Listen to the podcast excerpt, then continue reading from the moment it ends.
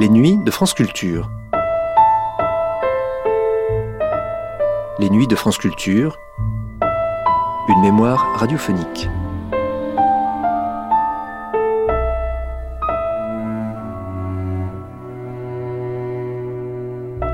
Langage spontané, l'argot, langage populaire. Attention, ne pas confondre la langue populaire et l'argot. Et puis quel argot?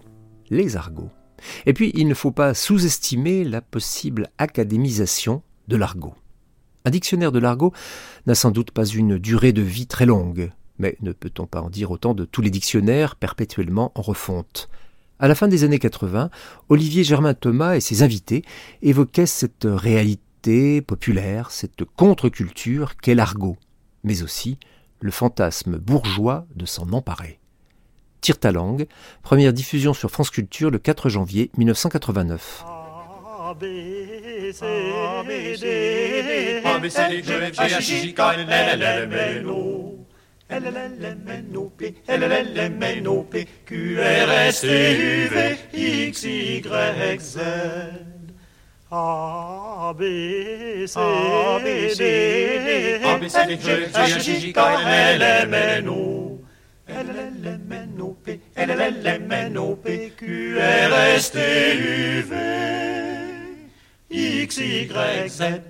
Tire ta langue. Argot, mot d'origine inconnue. Ça commence mal. Ou plutôt bien, car cette première énigme en annonce d'autres.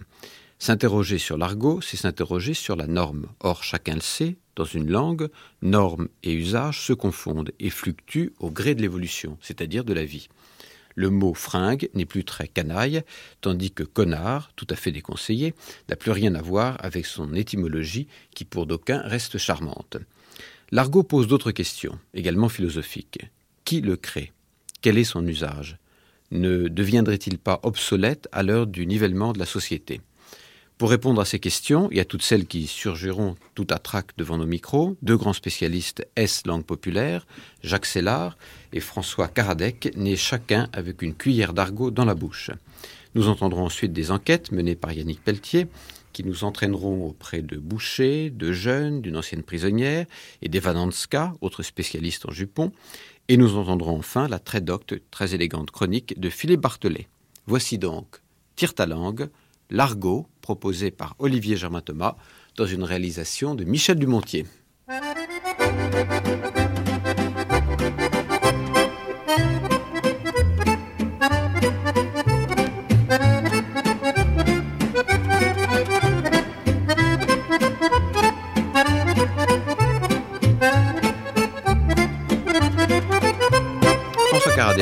Collection chez Larousse, Le souffle des mots, un titre de vous, N'ayons pas peur des mots, et en dessous, Dictionnaire du français argotique et populaire. L'autre invité, Jacques Sellard, vous, vous êtes aussi un grand spécialiste de cette langue, vous aviez publié en 81, deux ou trois, peu importe, en collaboration avec Alain Ré, le Dictionnaire du français non conventionnel, et plus récemment, l'anthologie de la littérature argotique des origines nos jours, qui sont des bibles pour ceux qui veulent justement s'interroger sur ces fameuses langues non conventionnelles, parallèles ou argotiques. Première énigme qui a été posée, c'est le terme même d'argot, dont l'étymologie reste obscure. C'est assez intéressant. Kardec. Oui, euh, vous venez de dire d'ailleurs, on m'a présenté que j'étais né avec une cuillère d'argot dans la bouche. C'est pas forcément exact. C'est là où il faut un peu, justement, on va arriver à définir les choses. Je suis né dans un milieu bourgeois. C'était une formule. Oui, mais euh, justement, elle est intéressante parce qu'il y a l'argot, pour certains, euh, est une langue maternelle. Euh, pour moi, ne l'était pas, ou du moins c'était une langue paternelle, parce que mon père avait fait la guerre de 14-18, et tous les anciens combattants, même quand ils étaient nés dans des milieux bourgeois, comme mon père, revenaient avec un argot, avec un langage qui était leur langage courant, leur langage familial était un langage qui comprenait énormément de mots d'argot, qu'ils avaient appris sur le tas, c'est-à-dire dans les tranchées. Moi-même, euh, ensuite, euh, bien, j'ai eu euh, la chance de faire l'autre, la guerre suivante, chacun la sienne. Et donc là aussi, je me suis trouvé mêlé à des milieux qui n'étaient pas du tout, qui n'étaient pas du tout ceux de ceux de mes camarades de, lycée. Et donc, spontanément, je me suis trouvé à employer d'autres mots, et je les emploie couramment. C'est-à-dire que je n'arrive plus à savoir si j'emploie l'argot, dont l'origine, me dites-vous, est obscure, J'emploie un langage spontané. J'estime que pour moi, l'argot est spontané. Euh, je pense que pour Célard, d'ailleurs, c'est un peu la même chose. Et il, est, il est spontané ou il n'est pas. Euh, actuellement, par exemple, je suis en train de m'exprimer en, en, un langage où même j'ai l'impression que je, je marque les, les, négations, alors que les négations n'existent plus dans la langue parlée. C'est largement une affaire de situation et d'interlocuteur. Je veux dire par là que on, on a plaisir, euh, François Caradec comme moi, comme bien d'autres, on a plaisir à, retrouver euh, le côté euh, charnel, poétique, vivant, drôle de, l'argot. Quand ça n'est pas pour faire une frime, une épate quelconque, c'est-à-dire quand c'est en face de quelqu'un qui, répond à ça, qui, accepte et qui répond. Sinon, c'est très artificiel. On, essaie de, cacher son fond de culture petite bourgeoise en disant bon ouais ouais ouais mais euh, je parle argot. Moi, je suis un peu dans la situation de Karadec, euh, famille parisienne, euh, la même chose. Le père revenu de la guerre, et mais il y avait des, des tranches très très nettes à l'intérieur de la famille. Euh, une partie de la famille, le clan familial avait une conscience très nette que c'était l'argot et qu'on ne devait pas. Et une autre partie, au contraire, euh, disait bah oui, mais enfin, moi quand je descends euh, faire mes achats, faire mon marché euh, Faubourg Saint Faubourg Saint-Denis, bah, je suis bien obligé. Sinon, j'ai l'air d'un imbécile ou d'une imbécile. Est-ce qu'on peut établir une différence entre langue populaire et l'argot? Est-ce que l'argot est une sorte de sous-groupe d'une des langues populaires, autrement dit? C'est une question de définition, hein, eh bien. Euh, je vous vois sceptique bah, tous les deux. oui, non, euh, avec aussi. Oui, on peut dire, on faut employer, bon, langue populaire d'ailleurs, euh, vous savez que là-dessus, j'ai quand même même des doutes sur le mot langue, sur langue populaire. On peut pas douter de tout non plus là. Il faut non, il faut à mais un bien sûr, bien sûr, mais euh, disons que l'argot, dans le fond, ce sont des langues de milieu. c'est- L'argot est la langue d'un milieu fermé, donc on- il peut y avoir plusieurs argots. Il peut y avoir autant d'argots que de milieux qui ont besoin de communiquer. Il y a un groupe qui a besoin de communiquer. On a besoin de communiquer à l'intérieur du groupe, mais, on a- mais également on sent la nécessité de ne pas être compris à l'extérieur de ce groupe. Bon, euh, alors à ce moment-là interviennent tous les jargons, si vous voulez, tous les jargons qui sont des jargons de métier, même aussi finalement, Oui, euh, oui. et qui créent euh, finalement une certaine cohésion de groupe. Mais il y a un fond commun très large, hein, un fond, Oui. c'est-à-dire il y a un stock et il faudrait une fois pour toutes. Pouvons continuer à parler de langue parce que c'est plus commode. Ça, c'est pas du tout une langue. Hein. La syntaxe de l'argot, c'est la syntaxe du français populaire. Là, c'est la base est unique. La phonétique, dans la mesure où l'argot ne se comprend que qu'avec euh, un, un accent euh, faubourien, tout ce qu'on veut, etc. C'est une, une phonétique du français. Il y a aucun aucun problème. Il, il s'agit bien d'une variante qui porte sur le vocabulaire d'un français qui est beaucoup plus général. Alors, euh, le français populaire, lui, euh, fonctionne bien. C'était fondamentalement un français parisien. Mais alors, à l'intérieur de ça, bah, il y a des argots effectivement professionnels. Euh, il y en a trois, quatre ou cinq grands argots professionnels connus, qui sont euh, celui de, de la casse, hein, euh, du, du, du truand, du malfrat, l'argot de la casse. Bon, Qui est le même Ça, pour la police. Qui est le même pour la police. Euh, le, le casseur, euh, il a besoin de, de, de savoir que euh, une, une plume, euh, c'est quelque chose de spécial pour lui. Bon, il y a l'argot du camelot avec son coup de casque, etc., qui, qui avec la drouille. Alors, euh, on peut ronger, je pense, ensemble, François, le l'argot du camelot, l'argot du, du La broc, brocante, du brocanteur, l'argot de la brocotte, l'argot de la, de la fourgue, etc. Donc, c'est encore un autre groupe. Il y a bien entendu euh, l'argot de, du tapin, qui est, qui qui est- qui est, euh, important, qui comprend des mots qui ne sont pas dans les deux autres, euh, et toujours avec une sorte de, de fond commun. Et puis alors, euh, l'argot des louches et bon, ça c'est encore... plus euh, spécial. Et puis l'argot de Polytechnique, alors, euh, qu'est- qu'est-ce que le mot peut signifier? Quand on voit que... que euh, il s'est constitué au fil des, des, des décennies. Euh, décennies, ça n'existe pas en argot. Que c'est ce truc-là Ça mange quoi Ça mange quoi en hiver ce veste Enfin, des décennies, n'est-ce pas euh, Il s'est Vous n'êtes pas constitué obligé de un, parler argot du début un argot de, un argot de un argot de Polytechnique, si vous c'est-à-dire un argot qui n'a rien à voir avec le milieu populaire, mais radicalement rien, mais qui a donné tout de même un dictionnaire. Alors le mot est très très très ambigu. Je dirais euh, vocabulaire populaire euh, à, à, origine et à résonance argotique. C'est, on peut guère aller plus loin. C'est intéressant de voir que votre dictionnaire écrit donc en collaboration avec un arrêt s'appelle Dictionnaire du français non conventionnel. Vous n'avez pas voulu mettre de terme argot. On l'appelle d'ailleurs le non-con. Le non-con. On l'appelle le non-con. ce qui est plutôt flatteur, d'une certaine façon. ça m'arrange. le vôtre Kardec, en gros, c'est n'ayons pas peur des mots, donc vous ne mettez pas argot comme ça sous les. Non, j'ai mis dictionnaire du français argotique, mais euh, je, ne, je, je, ne pense pas que l'argot. Euh, le véritable argot demanderait justement des sections, alors que exactement, comme on vient de le dire, demanderait d'être classé par section. Il y, a, un chapitre à la fin de votre ouvrage à écrire, c'est Jacques Sellard, qui, m'a semblé intéressant, c'est celui où, à partir d'un mot, disons, de la langue conventionnelle, donc celle, grosso modo, que nous mhm. employons quand même ce soir, pour, euh, pour me faire plaisir, je vous en remercie, sinon je nagerai complètement. Donc, euh, à, à, partir de cette langue-là, vous nous donnez l'entrée pour aller trouver le mot argotique. Alors immédiatement, donc mon esprit statisticien a essayé de voir quels étaient les termes qui étaient les plus euh, traduits en quelque sorte, et, ça retombe d'ailleurs à peu près sur ce que vous veniez de dire tout à l'heure sur les différents milieux qui les utilisent. Alors je vais en donner quelques-uns.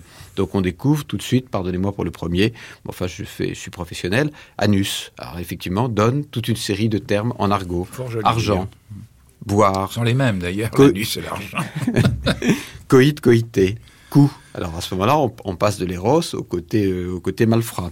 Femme, alors la femme, je crois que c'est peut-être le plus long. Enfin, j'ai pas fait la statistique complète, mais c'est celui qui donnerait donc le, le plus de, termes argotiques. Fille, fuir, homme, moins que femme, moins que femme. Hein. Alors, Ce sont les hommes qui fabriquent l'argot. Oui. Un langage d'homme, oui. C'est un langage d'homme, donc Homosexuel, pas mal. Individu, c'est drôle qu'individu permet effectivement toute une série de traductions. Manger, nourriture. Et boisson aussi. Très, très peu pour mourir, et par contre beaucoup pour tuer. Ça, j'ai trouvé ça assez amusant, significatif. Hein, ah, les morts ne parlent pas, hein, ce sont les assassins qui gardent la parole. oui, mais ça montre que c'est quand même peut-être une langue assez active. il, y a hein. peu, il y a peu de mots. On, va au euh, charbon, comme dit le Premier ministre. ce peu est, est, tout à fait remarquable. Euh, un peu sinistre, mais, c'est même pas sinistre. Au contraire, ça désamorce ce truc. Si on dit de quelqu'un, euh, ah, j'ai mais mon pote, d'où tu viens? Ça fait deux ans qu'il a tourné le coin.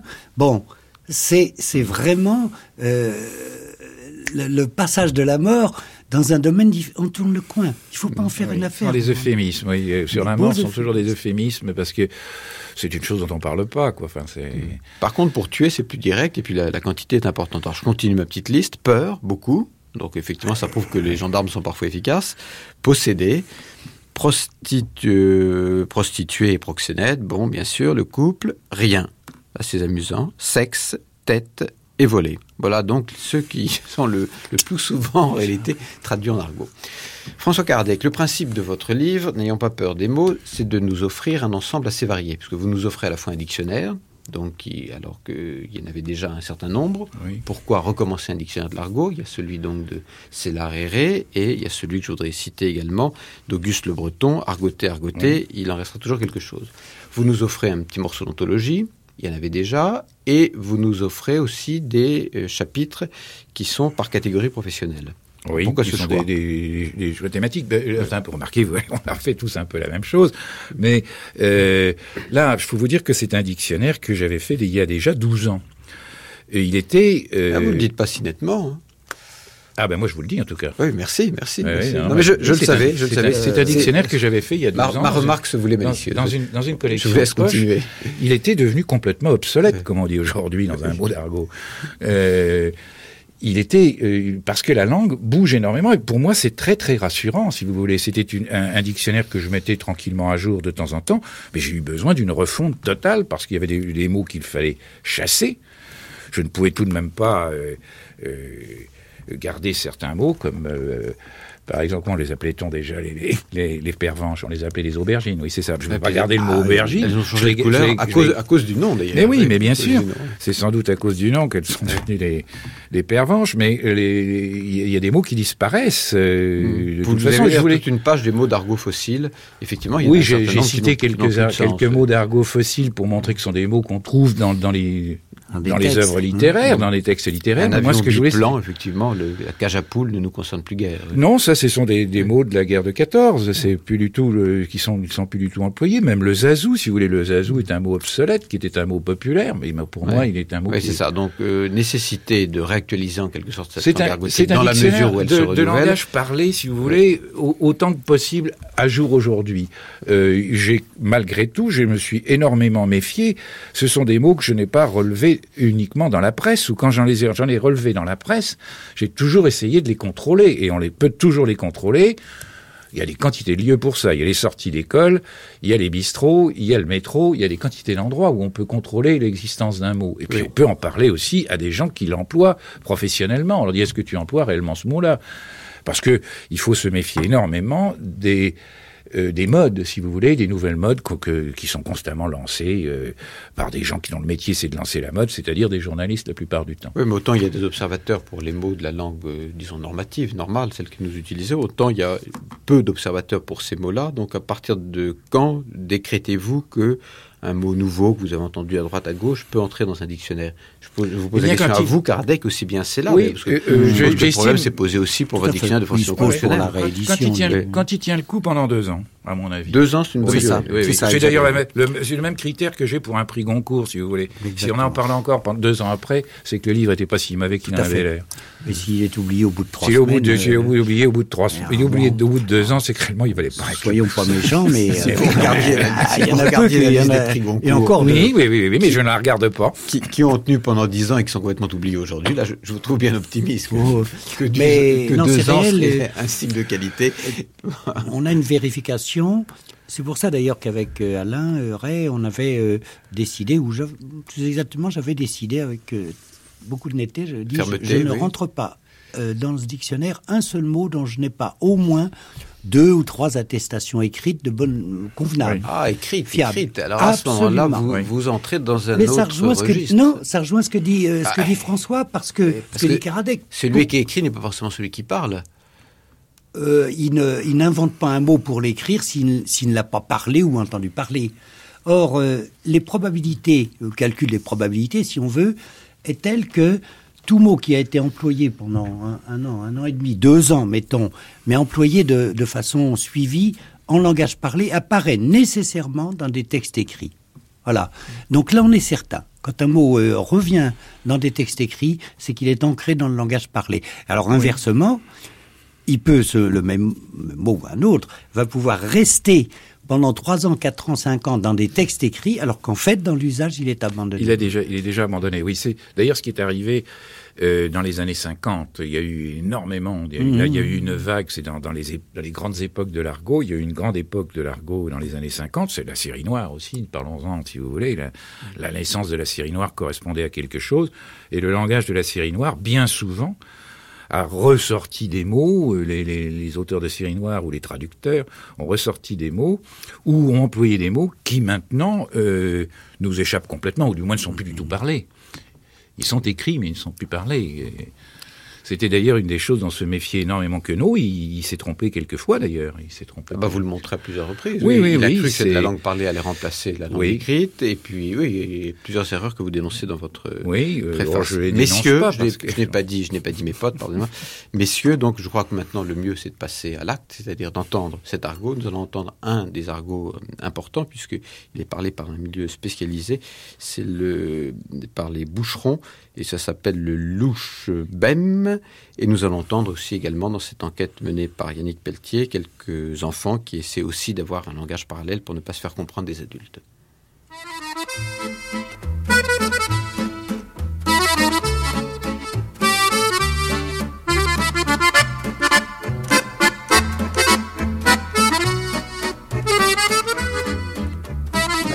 C'est l'appréciation, c'est le nom boucher, boucher, louche ça se construit comment bah, Vous mettez le L à la place du B, puis EM au bout, ça veut dire loup chez ben. Voilà. Dans quelle situation le louchébem était-il employé dans les boucheries euh, Le patron employait ce, cet argot qu'on appelle l'argomuche, en général pour commander un morceau de viande à son commis ou à son employé pour ne pas que la cliente comprenne. Voilà. Hein, un rhum ou ou un rhum steak parisien, ou, la pointe du renflard, ou autre chose, et puis la cliente était toujours contente. Maintenant, c'est impossible parce qu'on ne peut plus vendre un morceau pour un autre. Hein. En ce temps-là, on pouvait encore. Et puis il y avait le dialecte aussi dans les halles, tout le monde se parlait comme ça, mais généralement, on était interdit de le parler en boutique devant la clientèle, euh, entre employés. Quoi. Ça faisait pas très joli.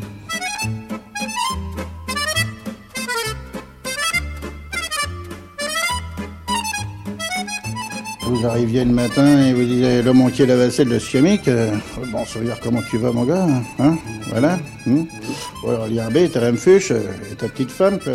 Oui, machin comme ça. C'était rigolo, quoi. Et beaucoup les, au pied de cochon, autour tous les gars, ou chez Badier dans le temps, dans le coin, là, qui est toujours un quartier sympathique. Eh bien, tout le monde parlait un petit peu comme ça. C'était sympathique, c'était bien. Et beaucoup de gens, et surtout les touristes, adoraient voir ça. Malheureusement, le quartier des maintenant, c'est plus le même, il est mort. Hein ah oui On aimait bien s'y promener, même le dimanche. On y était la semaine, on venait encore se promener le dimanche. Ah. Malheureusement, il n'y en a plus.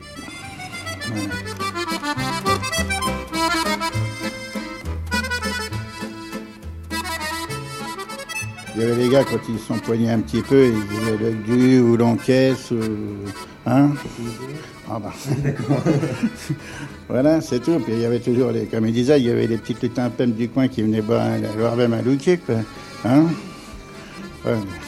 Enfin, c'était gentil. Et ces gars-là, les Fordéal et tout ça, étaient bien avec tout le monde, même avec les demoiselles du coin. jamais de problème.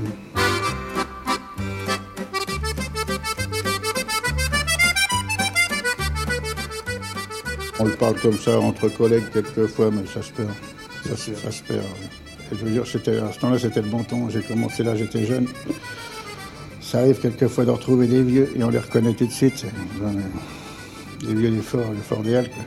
Vous les reconnaissez à quoi? Ah ben ils sont un petit peu voûtés hein, d'avoir porté des tonnes et des tonnes. les petits jeunes maintenant, ils ne feraient plus ce boulot-là. Comment est-ce que ça s'apprenait le loup en fait? Sur le tas? Ah sur le tas, oui. Sur le tas. Il n'y avait pas d'école pour ça. Il n'y avait pas d'école. Ah, Enfin, c'était le bon temps.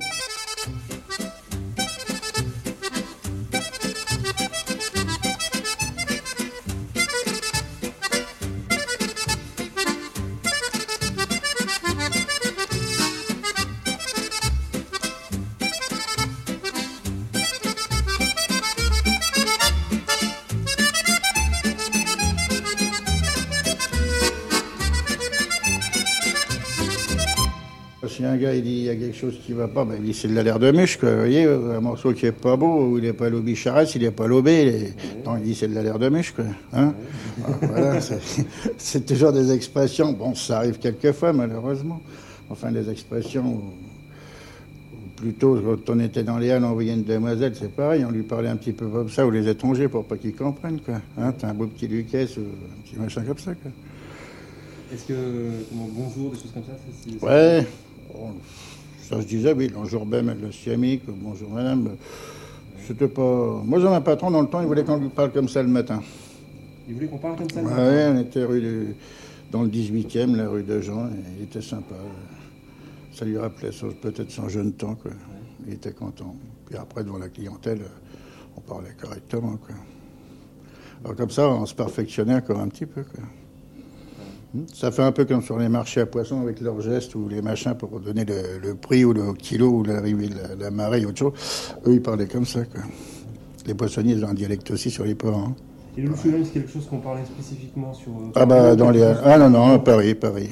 Paris, oui. En province, bon, c'est parti parce qu'il y a des bouchers de Paris qui, sont, qui ont comment, déménagé et qui sont partis en, province. J'en ai vu une fois en Ardèche. Euh, il était en train de parler Louchebem. Euh, dans un rayon de viande dans une grande surface. Alors, manque de peau, il est mal tombé parce que je lui dis, moi, j'ai le nez un levé aussi. Le chimique, là, manqué la vassée. Elle me dit quoi? Ah bon, d'accord. Elle me dit, ça va, j'ai compris, on est du bâtiment. Ça, la même confrérie. il croyait vous mettre un petit. Ben non, manque de peau, quoi. voilà, c'était des petites choses comme ça. Ah, vous parlez vraiment bien. Là. Ouais. Il était tombé sur un manche, quoi. Alors, on était ben, un petit lookie après, quoi c'était boire un petit louquier. Hein. Et ben un boire un coup. Quoi. Voilà. Et puis voilà, on a fraternisé. Puis quand je vais en vacances, on se dit bonjour. Puis, voilà, fait un copain là-bas dans l'Ardèche. C'est comme ça qu'on fait des copains.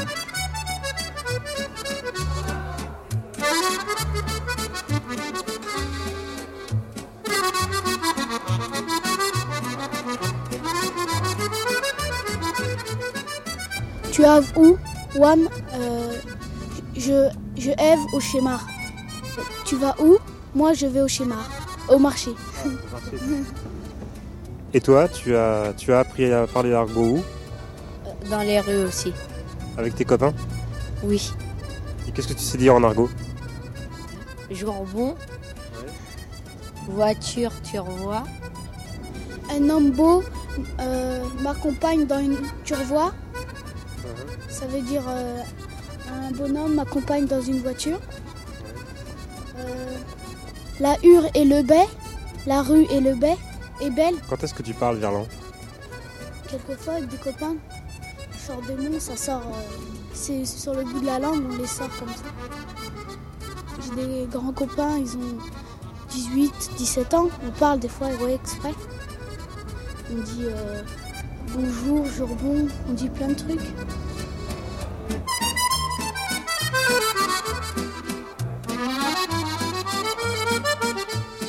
Les, les raclis, les meufades, ça veut dire les meufs, les, les, les filles. Il y a plein de mots qu'on parle. T'as vu la raclie Putain. Ça veut dire La meuf, la fille. Venez, on va faire les secours. On dit venez, on va faire les secours. Euh, Ça veut dire venez, on va faire les courses. Et dans quel cas vous parlez verlan à l'école, non Faut pas se faire Ah, l'école, surtout à l'école. Entre amis, voilà, on parle à l'école comme ça. euh, euh, comme on, comme on- si on veut dire comme ça, on dit ça comme. Oh, ouais, ça comme. Oh, comme ça, on dit ça comme. là. C'est leurre. Hein C'est pas un leurre, la suite. Le Kemel là-bas. Depuis tout à l'heure, il regarde des mecs. Yeah, T'as- dit quoi là Non, j'ai dit, euh, regardez. euh, Si c'est pas un leurre, c'est un contrôleur. un contrôleur.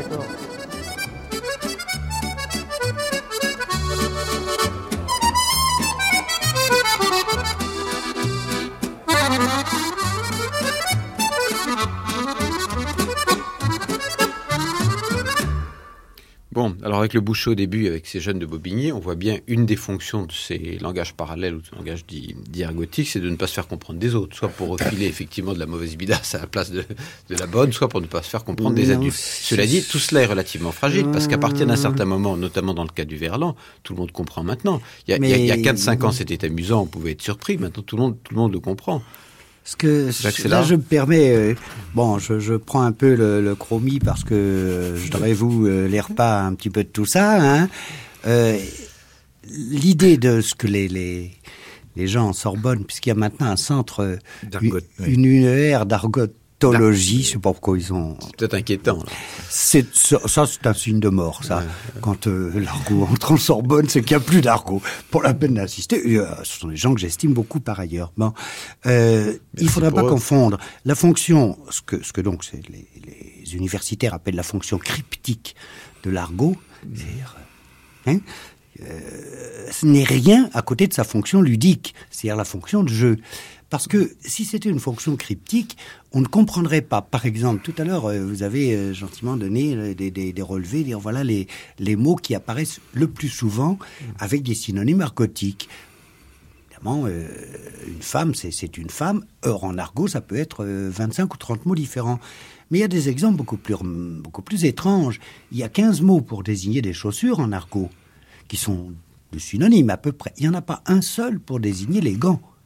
Donc il n'y a pas de fonction cryptique, parce que de fonction de cacher, s'il fallait cacher euh, que qu'on parle de chaussures, il y aurait un mot bizarre, euh, euh, les surchoses par exemple, que tout le monde comprendra en cinq minutes. Qui est-ce qui est le mieux informé? Qui était, quand ça marchait encore? Qui était le mieux informé de toutes les nouveautés en argot, t'es les poulets à tous les coups. T'es le flic. L'ABC du métier de flic, c'est d'être euh, incollable en argot, imbattable. Ils ont fait des dictionnaires d'argot. Donc euh, la fonction cryptique, euh, cacher ce qu'on dit, hein, c'est très très... c'est, c'est, ça n'est pas assez très limité à votre réel. avis, c'est pas l'essentiel. c'est oui. pas réel. L'essentiel, c'est la fonction ludique, c'est-à-dire le jeu. Les gosses, ils parlent, ils parlent verlan. Euh, c'est beaucoup plus un jeu parce que l'idée que leur prof ne le comprendra pas, ils se comprennent entre eux, leur prof le comprend, ça va de soi. Enfin, c'est un peu quand même l'idée, sans, sans forcément que ce soit un langage codé, c'est quand même un petit peu l'idée aussi de se distinguer des autres, d'être un peu différent des autres, de s'affirmer différent. Ah, oui, mais ça, c'est ce qu'on disait tout à l'heure. Euh, C'est réellement, défendre un groupe. C'est réellement. euh, D'ailleurs, c'est ce que disait le boucher. Enfin, et. euh, et il, il trouve un autre, il trouve un vieux copain ou du moins, ou du moins quelqu'un qui est de la même. Et tout de suite, ça devient son ami. oui. Tout de suite, ça devient son ami et ils vont Et boire à louquet, quoi, évidemment, euh, parce que c'est un signe de reconnaissance dans le fond. Alors, ce qui est frappant aussi chez Gilles Bousset, c'est qu'il il en parle à l'imparfait. C'est fini, dit-il. oui, bon, ce c'est fini pas- parce que ce qui est pas exact, Alors ça, c'est un point important. C'est fini aussi. Il y a des raisons géographiques parce que là, nous ne sommes plus au cœur de Paris, que cet homme, bon, n'est peut-être plus, n'est peut-être plus tout Ah mais non oui, plus. mais à Rungis, on, par- on parle encore, euh, euh, on, on en parle encore. Au- Aussi nettement que Je n'en sais rien parce que, il y a 30 ans ou écoutez, 40 je, ans. je ne peux pas vous le dire parce que euh, maintenant, euh, d'y Jacques. Sellard et moi, nous, sommes, nous, nous étions des habitués des Halles, forcément, comme tous les Parisiens un peu noctambules.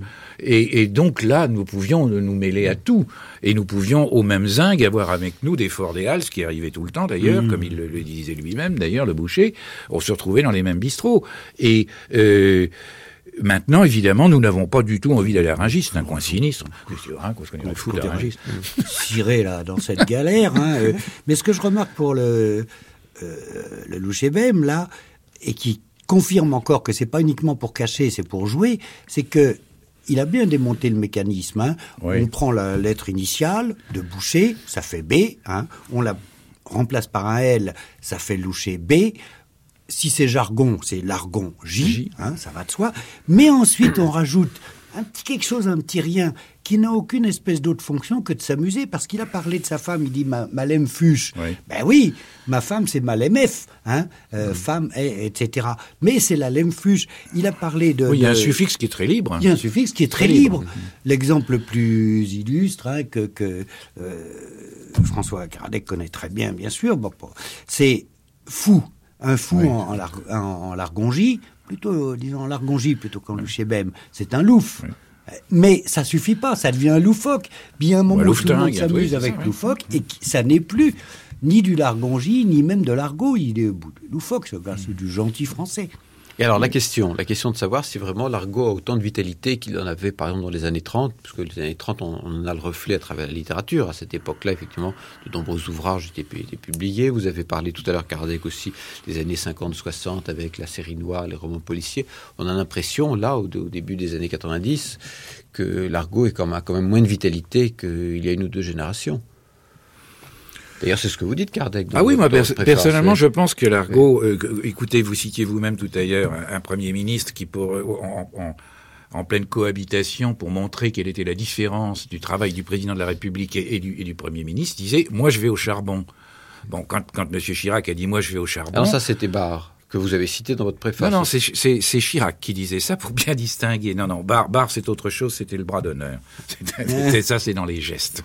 Euh, mais il y a... Y a... Chirac, il y en a une assez bonne que vous rappelez aussi. Oui, il y en a d'autres. Ah oui, il y en a d'autres. qui est de- bien sûr, même. intraduisibles, bien sûr, intraduisibles en anglais. En tout cas en anglais. Euh, Ou en tout cas en langage diplomatique. En langage oui. diplomatique. Oui. Bon, Donc a- vous voulez dire par là que c'est- à partir du moment où des premiers ministres l'utilisent, Écoutez, ça je, plus je- la même je- fonction. je rappelle, je rappelle euh, que j'avais cité, euh, je me souviens avoir, euh, avoir été tenu de citer il y a 12 ans dans la première édition euh, de, de ce dictionnaire, qui était sous une autre forme, euh, dans la première édition, je citais le cas d'un préfet qui, on l'avait entendu à la radio, Mmh. on l'avait pas Oui. eu à la télévision, mais on l'avait entendu à la, Ça à la avait fait un radio. esclandre, d'ailleurs, Ça avait fait un esclandre, avait dit, euh, tu vas te faire piquer, et quand un, un, exactement. un voyou. Et ça avait créé un scandale.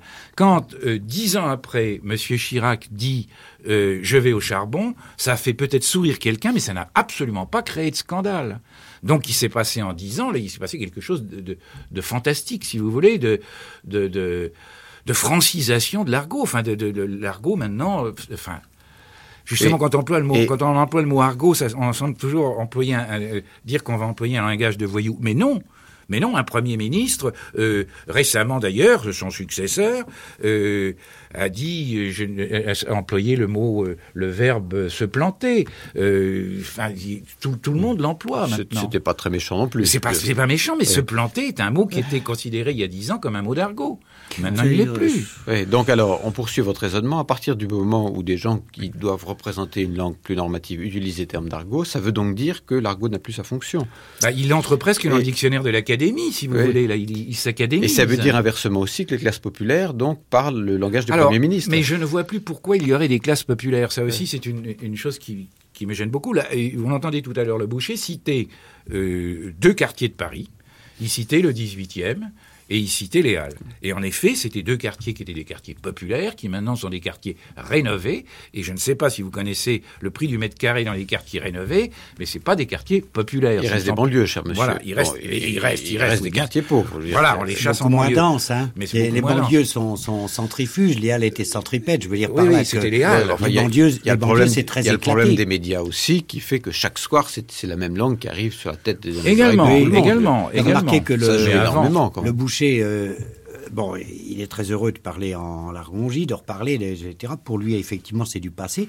Mais quand il parle de, et, elle est à son époque, donc à 20 ans, 30 ans, quand il parle euh, de ce qu'il y avait au Hall à l'époque, il dit les demoiselles du coin. Oui, oui, il est très il distingué. Se garde bien, il est très, très distingué. Putes, hein. Il dit pas les putes. Ah euh, ça ne se fait pas. C'est pas pensable de sa part. Hein.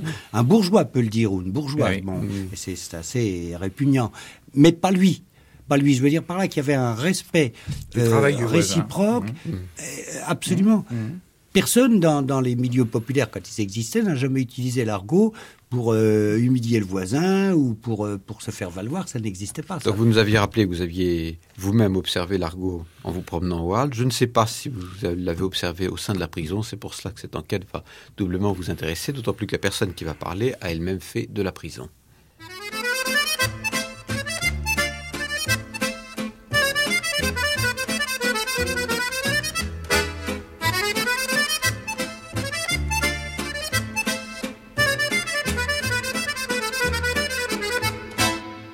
Il, existe euh, en prison, euh, bien sûr, euh, l'argot, d'une part parce que les gens qui se trouvent en prison sont des gens qui sont issus de, milieux sociaux, qui sont ceux qu'on retrouve dans la rue.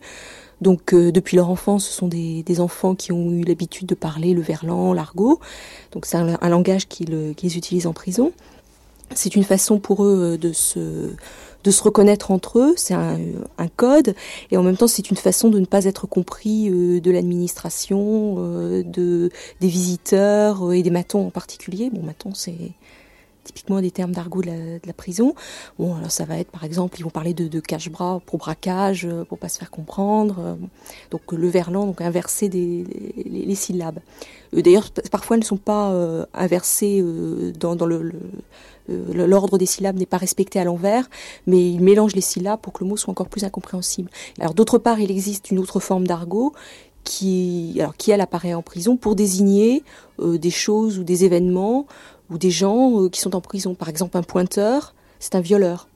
Ou quand un détenu parle à un autre en lui disant un tel est un pointeur, ils savent tout de suite que c'est quelqu'un à mettre à l'écart euh, quelqu'un qui est là pour affaire de mœurs. Euh, bon, il y a le maton qui est le, surveillant.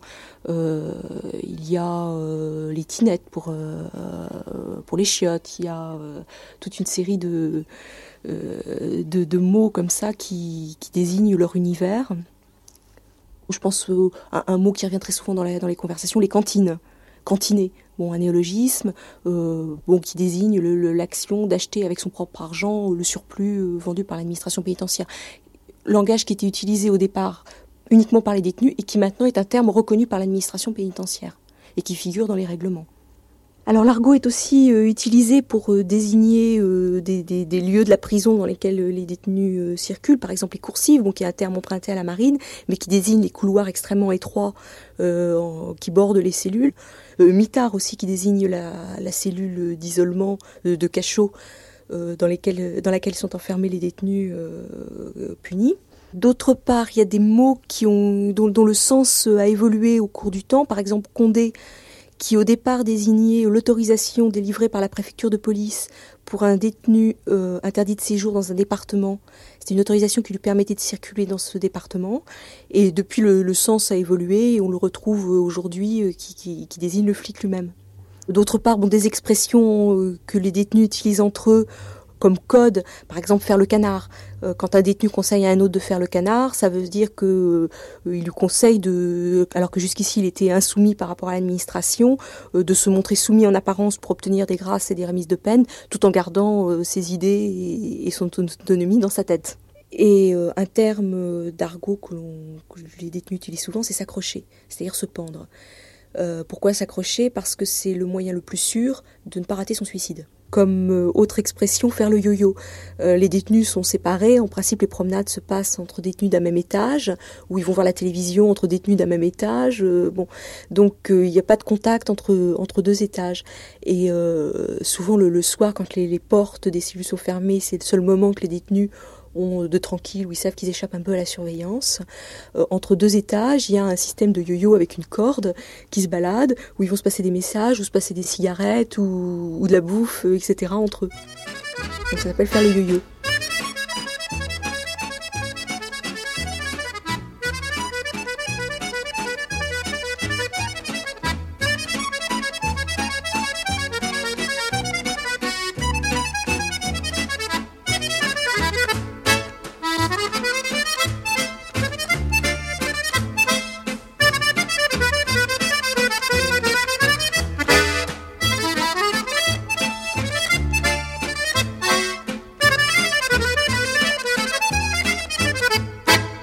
Question impossible maintenant, François Kardec, c'est celle que je préfère. Hmm. Comment naît un mot d'argot ou une expression d'argot? J'en sais rien. Je n'en sais rien. Euh, je sais comment, il est, comment un mot est adopté. Euh, il est adopté, il circule. Euh, je pense que bien souvent des mots. Bon, d'abord, il faut bien dire que dans les mots qu'on voit apparaître quelquefois et qui nous semblent nouveaux, sont souvent des très vieux mots d'argot. ou sont des mots qui existaient en argot, puis qui brusquement apparaissent dans un milieu euh, plus spécial où, par exemple, le verbe bidouiller. Euh, vous ne pouvez pas rencontrer un informaticien maintenant, vous lui dites j'ai des ennuis avec n'importe quoi, il vous dit je vais vous bidouiller ça. Il bidouille. Bon, eh ben, bidouiller est un, mot qui a toujours existé. Euh, qu'on emploie au lycée, c'est un mot de potache aussi. Euh, oui, c'est un mot, c'est bricoler, c'est un mot de, c'est, le bricolage, le bidouillage, c'est le bricolage. Maintenant, c'est devenu presque un mot technique de technique d'informatique, si vous voulez, bidouiller. On, observe comme la, naissance du mot. Il y a des linguistes qui essaient d'observer l'arrivée du mot. Ah oui, bien sûr. on cherche toujours, on cherche toujours à, les, datations, à y trouver. C'est quelquefois pas facile. Malheureusement, c'est souvent. Euh, les datations sont malheureusement souvent des, littéraires. Oui, quand on les trouve dans un dans écrit. C'est vrai, mais on ne peut pas les trouver ailleurs. On peut pas les trouver. On peut pas les trouver ailleurs. On n'a pas le droit de dire euh, j'ai entendu en, bonne rigueur euh, linguistique, en minimum de rigueur linguistique, on ne peut pas. J'ai entendu Campois l'autre jour dire ceci. Euh, dans le dictionnaire du français non conventionnel, bon, pour moi, une datation, c'est euh, la datation d'un texte écrit. Et effectivement. Oui, heureusement, il y a la presse depuis quand même un, bout de temps. Alors on arrive, on arrive aussi à élargir, mais il faut se méfier quand même, justement, parce que les, mots nouveaux qui apparaissent dans la presse, et surtout qui apparaissaient dans la presse du Second Empire, parce que c'est finalement la presse du Second Empire qui a lancé les, les jargons dont nous venons de parler, le verlan, le, le javanais, le java, dont il reste des traces. D'ailleurs, il reste toujours des traces.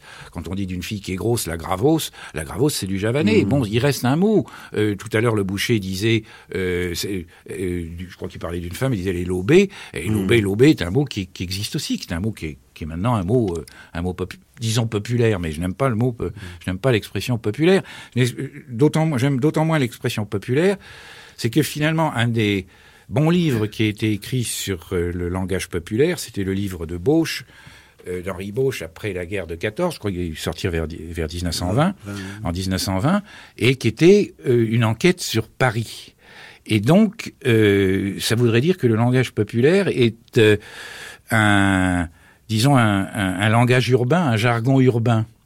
Et maintenant, c'est rigoureusement impossible. La télévision ou la radio vous répondent un langage immédiatement en temps réel, comme on dit. On se rend compte, Jacques ça, donc à travers votre anthologie de la littérature argotique, des origines à nos jours publiées aux éditions Mazarine, ainsi que par les petits extraits que vous donnez aussi de quelques textes, François Kardec, que le, cette littérature, justement, est très abondante. Et a été très abondante à travers les époques. Non, mais elle est bourgeoise, hein, faut pas rêver. C'est l'argot se, se divise, se caractérise nettement de deux côtés. Il y a une réalité populaire, effectivement, qui, est une réalité du jeu, du plaisir, de, c'est une contre-culture très très efficace. Ça, je reparlerai deux minutes. Hein. Et ensuite, c'est le bourgeois Et puis il y a le fantasme bourgeois qui s'en sert. Qui est les classes, euh, voilà les classes euh, laborieuses, dangereuses, euh, mauvaises parleuses, mais comme c'est beau, comme c'est pittoresque, c'est pas, c'est pas étonnant, c'est pas une surprise que la grande vague de littérature argotique avec Bruyant, qui est un, homme remarquable, mais avec Richepin, des gens comme ça qui étaient moins estimables, qui étaient des bourgeois, Richepin, euh, n'a fait d'argot que pour pouvoir entrer à l'académie. vous avez sûrement des écrivains quand même qui ont, qui ont, publié des textes en langage populaire qui étaient eux-mêmes d'origine populaire. Enfin, non, aucun, vous dites Non, pratiquement oh, pas. Oh. Il y en a très peu. Très il, y en a, peu. il y en a réellement très et peu. Pourquoi alors, à votre avis il y, en, a réellement. Parce que d'abord, dans, dans, un milieu populaire, moi je me suis intéressé qu'à qu la, qu la, poésie, mais même si on veut écrire oui. un roman, un peu il faut différent, quand même. Mais, mais non, mais le... même si on veut écrire un roman, si on veut écrire une nouvelle, il faut déjà avoir une certaine culture, c'est tout. Sûr, donc, sûr. donc dans les milieux, dans certains, dans les milieux populaires euh, autrefois, euh, surtout au siècle dernier, on le trouve réellement. Ce sont, ce sont des gens cultivés qui emploient un langage. Euh, et à votre avis, cette, cette littérature dite argotique a bien reflété ce, euh, cette sorte de, non, de, non, de langue orale ou bien il y a vraiment un décalage a, entre non, ce qui était la langue parlée et la langue elle écrite en a rajouté. Je, je, donne des exemples dans l'anthologie. François Caradec en connaît d'autres, bien sûr, de toute une production des années 1900 jusqu'en 1920, puis jusqu'à une date relativement récente, oh, ouais. où c'est complètement de la fabrication bidon. Je veux dire, par là qu'on décide que qu'on va écrire euh, la, la Bible, mais ça peut être fait avec beaucoup de talent. Les dieux verts de, de Pierre de Vaux, c'est drôle, c'est du talent. Mais ça n'a aucune réalité. C'est l'idée que chaque, chaque mot euh, qu'on pourrait écrire à propos de la mythologie ou des fables de La Fontaine ou de la Bible ou tout ce que vous voudrez, euh, doit trouver un correspondant argotique. Alors il y a des textes absolument ahurissants qui deviennent totalement illisibles et d'ailleurs absolument dénués d'intérêt parce que l'auteur s'est dit écrire argot, Céline a, tranché la question, hein, l'auteur s'est dit écrire argot c'est c'est ne jamais écrire un mot de français. Or le gars, le, le, le de tout à l'heure, bah, il, il, fait très bien la différence. C'est lui qui a eu le mot le plus juste pour définir l'argot au passage. Il a dit c'est un dialecte. Et c'est effectivement un dialecte. Oui, mais On ce que vous disiez là est légèrement différent. Vous voulez dire que ce, ce dialecte n'est pas utilisé pour la totalité du, du, dans la totalité du discours. Jamais Oui. Jamais, que- sauf par des bourgeois frimeurs. Jamais le François. Oui, oui, non, mais c'est tout à fait Oui. vrai. Non, mais c'est tout à fait vrai. On n'a je- pas la Divine Comédie complètement en argot. oui. Moi, moi, Jamais. je, je cite des poèmes de, de Robert Desnos. Robert Desnos a écrit euh, six sonnets, qui sont, certains sont très très violents. Ils a écrit sous l'occupation. Le maréchal Ducono, c'est le maréchal Pétain. Pétrus d'Aubervilliers, c'est Pierre Laval. Et il a écrit des sonnets en argot. Et lui-même s'était posé la question quelques années avant, quand il était surréaliste, que dans le fond, l'entrée de quelques mots d'argot dans des poèmes, euh, ça pouvait, euh, dans la langue, ça pouvait, dans une langue littéraire, ça pouvait créer quand même un, petit frisson nouveau, etc. Ce qui prouve bien, et c'est tout à fait exact, vous n'avez qu'à le vérifier, que les surréalistes employaient une langue très très pure, très châtiée. Et que finalement, il n'y a que Desnos, qui n'était plus surréaliste à ce moment-là, ne faisait plus partie du groupe, qui s'est mis à écrire l'argot. Lui connaissait bien les milieux populaires. Bon, il était né, il était né réellement dans, une, épicerie, il connaissait bien le langage populaire. Mais il ne l'employait pas jusque-là, puis brusquement, il s'est mis à écrire, si ce n'est pourquoi? Parce qu'il voulait être violent. Il voulait être violent, il voulait choquer. Nous allons écouter maintenant une jeune femme qui, elle-même, je crois, a vécu dans un milieu où on parlait assez souvent l'argot et qui a utilisé l'argot dans ses ouvrages, que vous connaissez bien d'ailleurs, Jacques Sellard, que vous aimez beaucoup. Il s'agit de l'écrivain Evan Hanska.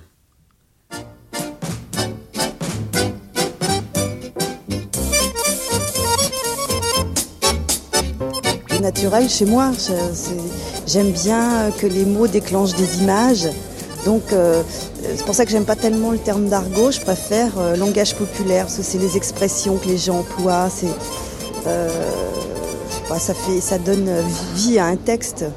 Ce qui est amusant aussi, c'est qu'il y a des, j'ai retrouvé des, mots donc du siècle dernier qui ont changé de, sens. Par exemple, un rad ma- maintenant c'est un, café et dans le temps c'était un bordel.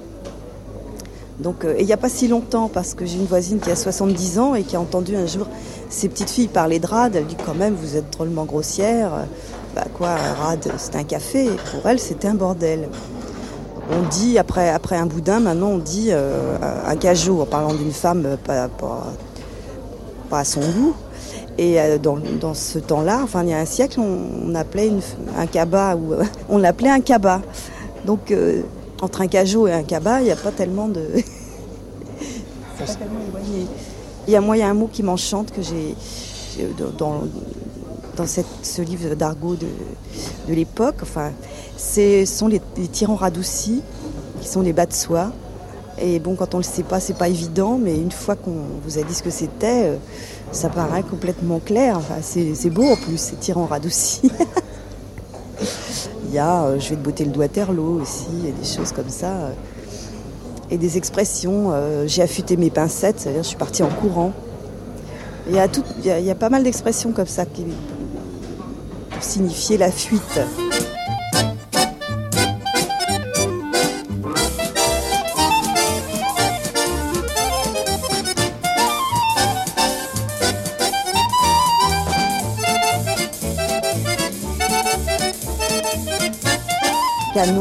Moi j'employais ça il y a 10 ans avec la bande Marianne Sergent et compagnie. On disait un canon ou un canus d'enfer pour dire un, beau mec et tout. Maintenant c'est canon, euh, ça veut dire n'importe quoi, c'est bien, c'est chouette. Et ça m'énerve. ça m'énerve. Quand un mot a été comme ça euh, employé dans la pub, moi je, laisse tomber. Ça m'intéresse plus. Les mots, c'est marrant de les inventer aussi. Moi j'en invente des expressions et des mots. C'est encore plus rigolo. Comment vous faites? Moi ça me vient comme ça. Hein. Enfin, ça me vient comme ça, il ne faut pas en déduire que j'écris comme ça sans, me, casser le bol. Hein. C'est, pour des moments de bonheur, c'est aussi une, souffrance, enfin une souffrance, pas exagérée. Hein. L'usine, c'est plus, c'est plus douloureux que ça. Mais bon, on rame pas mal quand même. D'abord, moi, je dis pas que je suis écrivain, mais j'espère l'être un jour, mais je dis que je suis romancière en chambre. Parce que j'écris dans ma chambre, c'est vrai. Et... Euh, donc j'écris pas si facilement que ça, mais quand je trouve une expression, c'est vrai quand elle vient comme ça toute seule, je me dis bon bah celle-là, on devrait comprendre ce que c'est. Quoique je me suis déjà plantée avec mon troisième livre qui s'appelait J'arrête pas de t'aimer, qui était euh, une expression qui était employée par des, petits des petits loupards, enfin des jeunes des cités, et ça voulait dire le contraire, c'est-à-dire euh, euh, quand un mec disait à une nana t'es belle, ah ouais j'arrête pas d'être belle, ça voulait dire le contraire, tu m'emmerdes, je sais que je suis pas belle, enfin. Et moi, j'ai trouvé ce titre-là, euh, mon troisième livre, J'arrête pas de t'aimer, et je l'ai truffé de, de mots euh, argotiques et d'expressions et d'autres que j'avais inventés, si bien que il y a un petit loulou un jour qui est venu au salon du livre me racheter un livre pour sa copine, qui m'a dit Dis donc, c'est bien ton livre, mais alors tu sais, pourtant je suis de la banlieue, mais j'ai pas tout compris. Alors là, j'ai commencé à me poser des questions, à me dire que euh, parce que j'aime pas les ghettos, j'aime pas euh, pas qu'on soit obligé de. Ah, donc je fais un peu cuire avant de servir maintenant, quand même. euh, cela dit, le, enfin, le langage c'est un moyen de provocation, ordinaires et ça, ça m'amuse. J'aime beaucoup quand les gens sont un peu coincedus, euh, arriver et leur balancer deux trois trucs. Ça, j'aime beaucoup.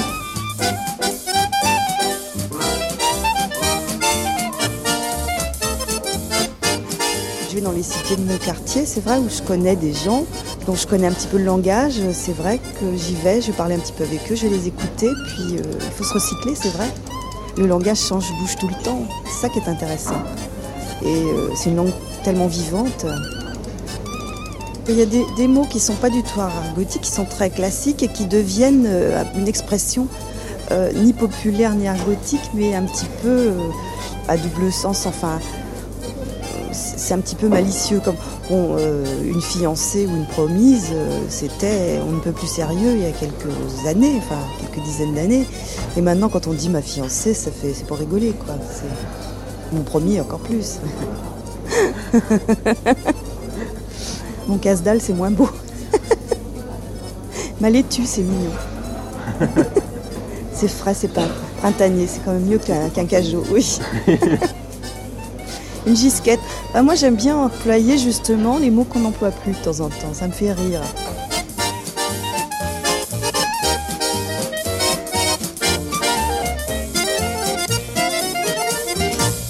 C'était Evan Hanska et ça les tue. Jacques là, oui.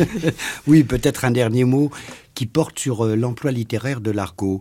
Euh, je, vais prendre, euh, sans, sans, trop de discrimination, des écrivains comme Jean Genet, Aragon et Sartre, pour ne pas évoquer le cas Céline, qui ont tous les trois, et Simone de Beauvoir, à un moment ou à un autre, largement fait usage de l'argot, Sartre en particulier. Mais alors la différence, c'est quand on lit un texte de Sartre et qu'on sait un peu ce que c'est, qu'on sent vraiment ce que c'est que l'argot. C'est pas pour euh, accabler un mort, mais c'est lamentable, c'est affreux, c'est atroce. Simone de Beauvoir, c'est encore pire. On sent que ce sont des normaliens qui ont pris un petit dictionnaire en disant je vais faire parler mes personnages, etc. Chez qui ça sonne juste, d'après vous? Bah, Chez Genet. Oui. Céline, bien sûr, et Jean Genet. Et alors, dans, dans Genet. Même opinion? Oui, oui, aussi avec les mêmes noms. Oui, oui, oui. Les mêmes noms, les autres, c'est plat. Les autres, c'est plat. L'admirable dans Genet, c'est que c'est un, un, Français splendide, de toute beauté, plus grands prosateurs de notre histoire littéraire, et que le mot d'argot n'apparaît que quand vraiment il a une raison d'être poétique, une raison d'être euh, esthétique, littéraire. C'est le mot juste. C'est le mot juste, mmh. exact. et il est rare. Fabriqué, Tandis que les autres le, font de la traduction, se disent c'est une langue étrangère, ce qui ne est faux, bien entendu, radicalement faux, et se disent ben, il faut tout traduire pour montrer que mon personnage, il, il parle argomuche. C'est pas ça, hein. Et en 89, vous voyez des écrivains aujourd'hui qui seraient prêts à écrire en argot, enfin dont, l'argot serait vivant Non, pourquoi faire euh, D'abord qui? Justement, je vous pose la question, ah, vous me renvoyé des gens que j'aime bien, mais qui évoluent. Euh, Frédéric Dard. Frédéric Dard, oui. Frédéric Dard, naturellement, mais il emploie, il, a même, c'est très, c'est très spécial parce que Frédéric Dard, lui, il, il invente ses mots même. Alors, oui, c'est différent. il, a, un, plaisir de la langue, lui, c'est un plaisir du langage, et, et, et, la langue française telle qu'elle est figée dans certains dictionnaires dits d'usage je ne parle pas de celui de l'Académie française même, euh, des dictionnaires d'usage, pour lui, il lui suffit pas. Il a besoin, euh, il a besoin d'aller vite. D'abord, comme il travaille vite, il a besoin d'avoir un, langage rapide. Mmh. Mais ça, c'est différent. Ça n'est pas forcément le reflet d'un langage populaire. Oh c'est la, la volonté d'inventer un langage. Alors là, effectivement, oui, il y a une longue lignée. On retrouve du lyonnais, par exemple. on trouve, euh, par exemple, on trouve une langue maternelle. il y a une longue lignée aussi de réinvention de langage. Je peux tout que je passe au même niveau, mais enfin, dans laquelle on pourrait mettre à la fois Rabelais et, Céline, où on utilise à la fois le fond populaire et en même temps on en rajoute de, de soi-même euh, pur cru de soi-même. Oui, il y, a, il y a tout de même euh, une grande préciosité dans l'argot qui est très très claire, très nette dans, dans Jean Genet par exemple, c'est-à-dire le souci d'être extrêmement élégant et que l'argot intervienne dans cette élégance pour une élégance supplémentaire. Et maintenant, en guise de conclusion, l'élégante chronique de Philippe Barthelet.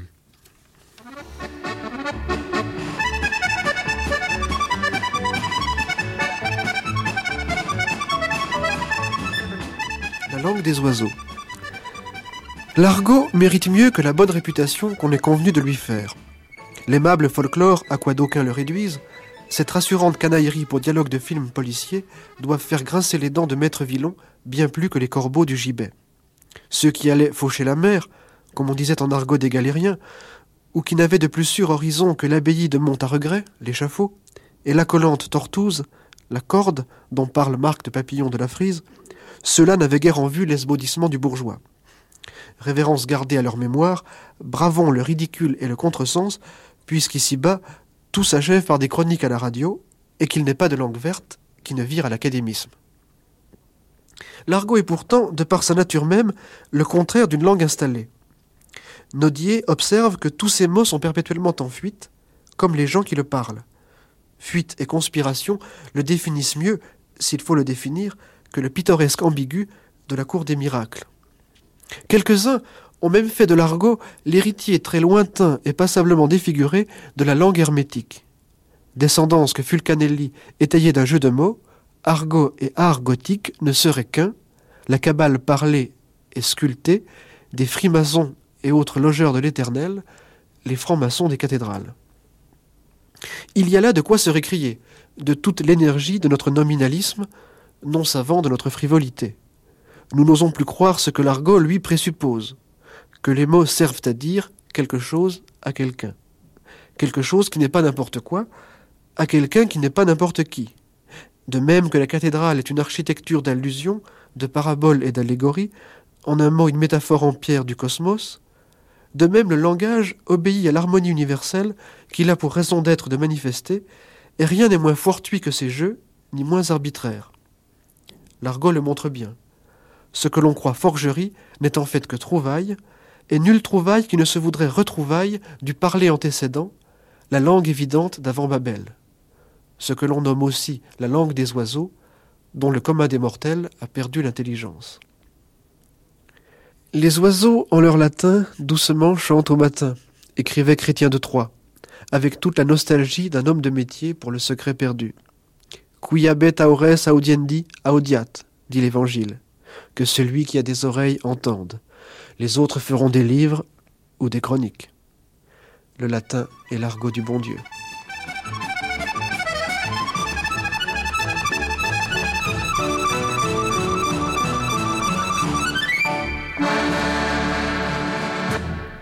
C'était Tire ta langue, l'argot avec Jacques Sellard, qui a publié avec Alain Ré le dictionnaire du français non conventionnel aux éditions Hachette, qui est un dictionnaire extrêmement complet, et l'anthologie de la littérature argotique des origines à nos jours, un livre tout à fait unique pour justement redécouvrir ou découvrir cette littérature argotique aux éditions Mazarine. Et François Kardec, N'ayons pas peur des mots, dictionnaire du français argotique et populaire, qui est publié dans la nouvelle collection que je recommande très vivement, Le souffle des mots aux éditions Larousse. Nous avons entendu des enquêtes de Yannick Pelletier, avec notamment Eva Danska. Nous avons entendu la chronique de Philippe Bartelet. Tout cela dans une collaboration technique de Claude Courteau, le mixage des enquêtes dû à Yann Parentoen et une élégante réalisation due à la sémillante Michel Dumontier que je tiens à remercier.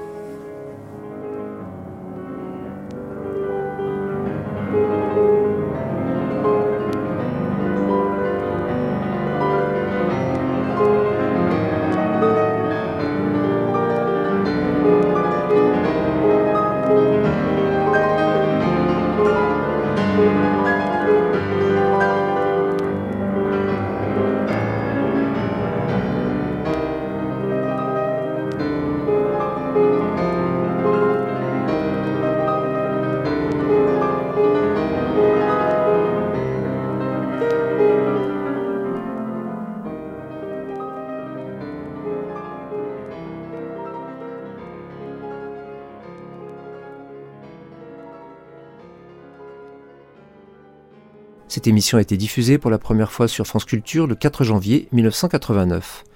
Vous pourrez la réécouter en ligne ou la télécharger durant un an sur le site franceculture.fr, rubrique Les Nuits de France Culture.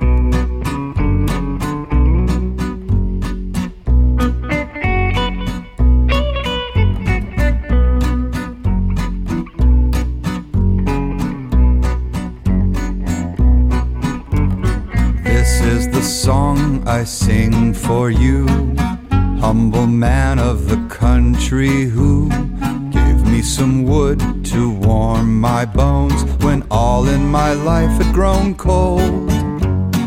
You who gave me some fire when decent ladies and gentlemen, all of the well intentioned folks had slammed the door shut in my nose.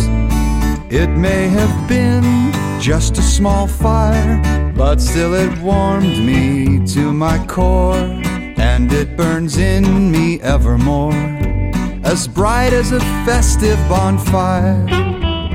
You, my good man, when you go away, when the undertaker takes your remains, may he drive you across the skies to eternal life. This is the song I sing for you, you, the humble hostess who gave me four pieces of bread when my rations had grown awful thin. You who opened your cupboard when decent ladies and gentlemen, all of the well intentioned folks considered my fasting a joke. It was just bread, a tiny piece, but still it warmed me to my core, and it burns in me evermore, as grand as a sumptuous feast. You humble hostess, when you go, the undertaker will take your bones. May he drive you across the skies to eternal life. This is the song I sing for you, unassuming stranger who gave me a sad and knowing grin when the chief of police took me in. You who did not clap your hands when decent ladies and gentlemen, all of the well intentioned folks, laughed as I went in the yoke. It may have been just a small smile, but still it warmed me to my core, and it burns in me evermore, as hot as the summer sunshine. You, dear stranger, when you go away, when the undertaker takes your remains, may he drive you across the skies to eternal life.